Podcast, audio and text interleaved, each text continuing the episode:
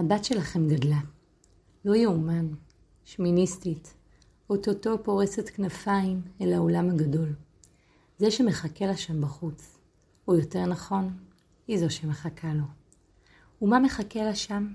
היא עוד תגלה את העולם. אם תרצה או לא תרצה. את הכנפיים תפרוס, ובעזרת השם, בברכת הדרך, תמריא אל על, תעמיק שורשים, תגלה את עצמה במרחבי החיים. אומרים שההורות לא מסתיימת לעולם. כמו הילד הזה, בן שלושים, שיש לו חום גבוה, הוא לא עוזב כל כך מהר את בית הוריו. על אחת, כמה וכמה, אנחנו, ההורים, כמו הפרה שלא רוצה להפסיק להניק. והנה, הילדה שלכם התבגרה, התעצבה, ומרגישה בתוכה שליחה, ורוצה לתת מעצמה, ולבטא את השליחות עם הכלים והכוחות אשר בהם התברכה. וגם שם אתם יחד איתה, מהלכים ומקשיבים ומרגישים אותה. בשנת הי"ב, הבת שלכם עוברת באופן משמעותי תהליך של קבלת החלטות. צוות בית הספר משקיע מאמצים רבים בכדי להכינה לשנה הבאה. אם באופן העמוק ביותר של הבנת גודל השליחות, בחשיפה לתחומי שירות שונים, בהיכרות מתוך השטח עם בוגרות במהלך שירותן, ואם בליווי אישי ככל הניתן בכדי להתאים לכל אחת ואחת את השירות המשמעותי והמצמיח אותה. בתהליך זה, נושא הזהות האישית עומד במרכז. שאלות הנשאלות לגבי האני, כמו מהם החוזקות שבי, מהם החולשות, מהם מקורות הכוח שיסייעו לי להתמודד במצבים שונים, ובאיזה שירות אוכל למוצאם. איזה שירות נראה לי נוצץ, אך אינו מתאים לכוחותיי? ומאידך, איזה שירות מתאים לי ואף יצמיח אותי, ונכון שאעז לראות את עצמי כחלק ממנו. אלו הן מקצת מן השאלות שעולות אצל הבנות ומהדהדות ומחפשות מענה מתאים ומרגיע.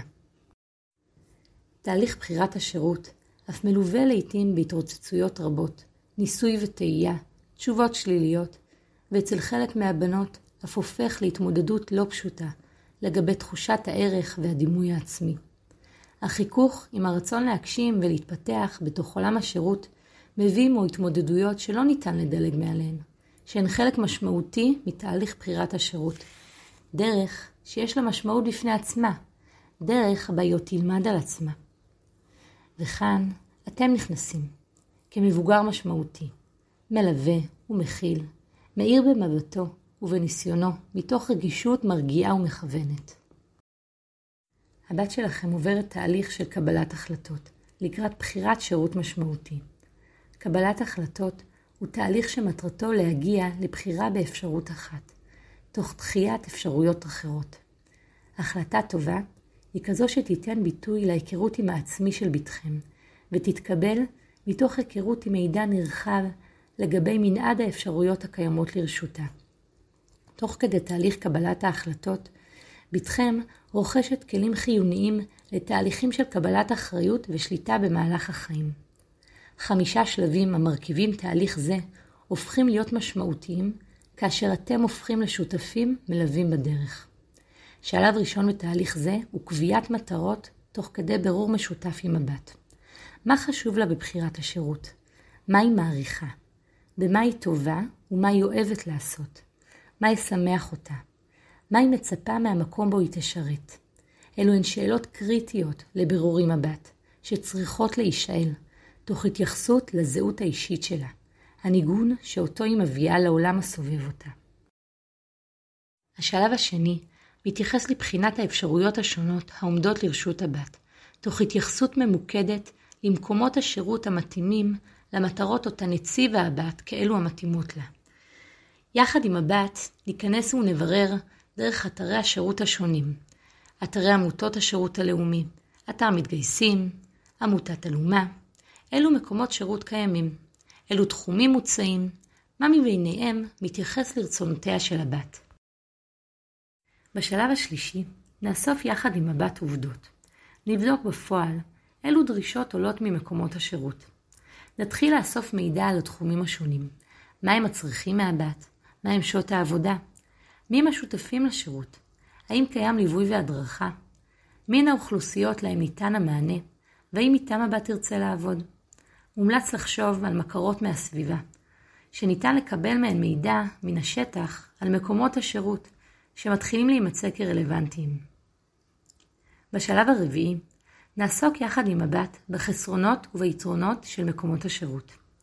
ניתן לצייר טבלה, ובה להציב עמודה של חסרונות מול יתרונות, ותוך כדי בדיקה משותפת יחד עם מבט, לראות את התוצאות האפשריות של כל בחירה. מה היתרונות והחסרונות של כל מקום שירות, לגביו היא מתלבטת. חשוב לכתוב את הדברים בצורה ברורה, ולחפש מידע נוסף באם התמונה הינה מלאה. בדרך כלל, מתוך ההשוואה בין היתרונות והחסרונות, האפשרויות הרלוונטיות מתבררות מאליהן. בשלב החמישי, לסיומו של התהליך, נקיים בדיקה חוזרת, מעין חשיבה נוספת יחד עם הבת. מכיוון שבשלבים הקודמים, ההיכרות עם האפשרויות השונות לא יכלה להיות מאוד מעמיקה מפאת קוצר הזמן, יש צורך בבדיקה מעמיקה נוספת, על מנת למנוע הפתעות בעתיד.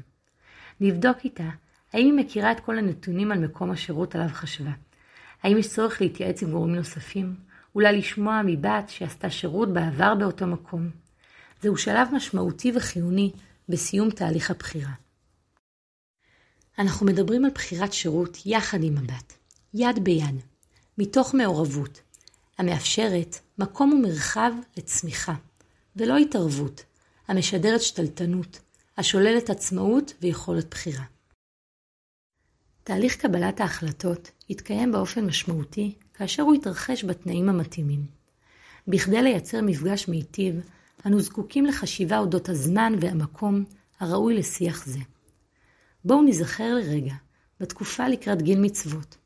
למשל, כששם ברור לנו שנקבע זמן ואף נשקיע בתכנון, על מנת ליצור תהליך מעמיק אצל הבת, לקראת המעבר מילדות אל היותה נערה בעלת מצוות. באותו האופן, גם ביציאה אל השירות, מתרחש מעבר המצריך את מלוא תשומת הלב, תוך התייחסות רגישה ומיטיבה. קיוו זמן ומקום על פילוח הזמנים המתאים לכם, ואפשרו למפגש זה את ההתייחסות הראויה לו. וכמובן, חשוב שתדאגו לנטרל הפרעות שעלולות לפגוע במפגש אינטימי זה. היו בהקשבה פעילה. הקשבה היא פעילות הדורשת השקעה. הכינו את עצמכם למפגש. נסו לחשוב מה בתכם מנסה לומר לכם. גלו עניין. שאלו שאלות שאינן מובנות לכם, או שאלות המביעות התעניינות. הקשיבו גם עם הגוף, תוך כדי שמירת קשר עין וכדומה. היו סבלנים ואמפתיים למחשבות השונות שבתכן מעלה בפניכם. הימנעו משיפוטיות.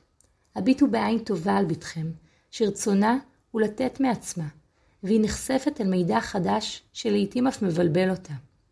היא מבקשת חמלה ורגישות, מילים טובות ומעריכות, רק יעצימו אותה ויעניקו לה כוחות בדרך אל הבחירה.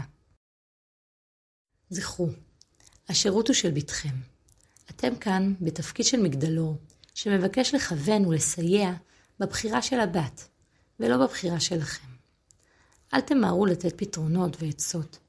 תאפשרו לה לשאול את השאלות, לענות לעצמה, לשאול שוב ולבדוק אם אלו התשובות המתאימות לה. רבים ההורים שמרצונם הטוב רוצים לבחור את מקום השירות המוגן והמיטבי לבת, אך בדרך זו אינם מסייעים לטובתה האמיתית של בתם, בכך שהבת מפספסת את יכולתה לבחור את הטוב והמתאים לה, לאישיותה וכוחותיה שלה. היו איתה, בדרכה שלה. המשיכו לשדר לה כמה היא טובה ואהובה. ראו את תהליך קבלת ההחלטות לקראת שירות משמעותי כהזדמנות למקפצה בחיזוק הקשר, לפני יציאתה מהקן, ותזכו להמון נחת מהבת בדרכה החדשה.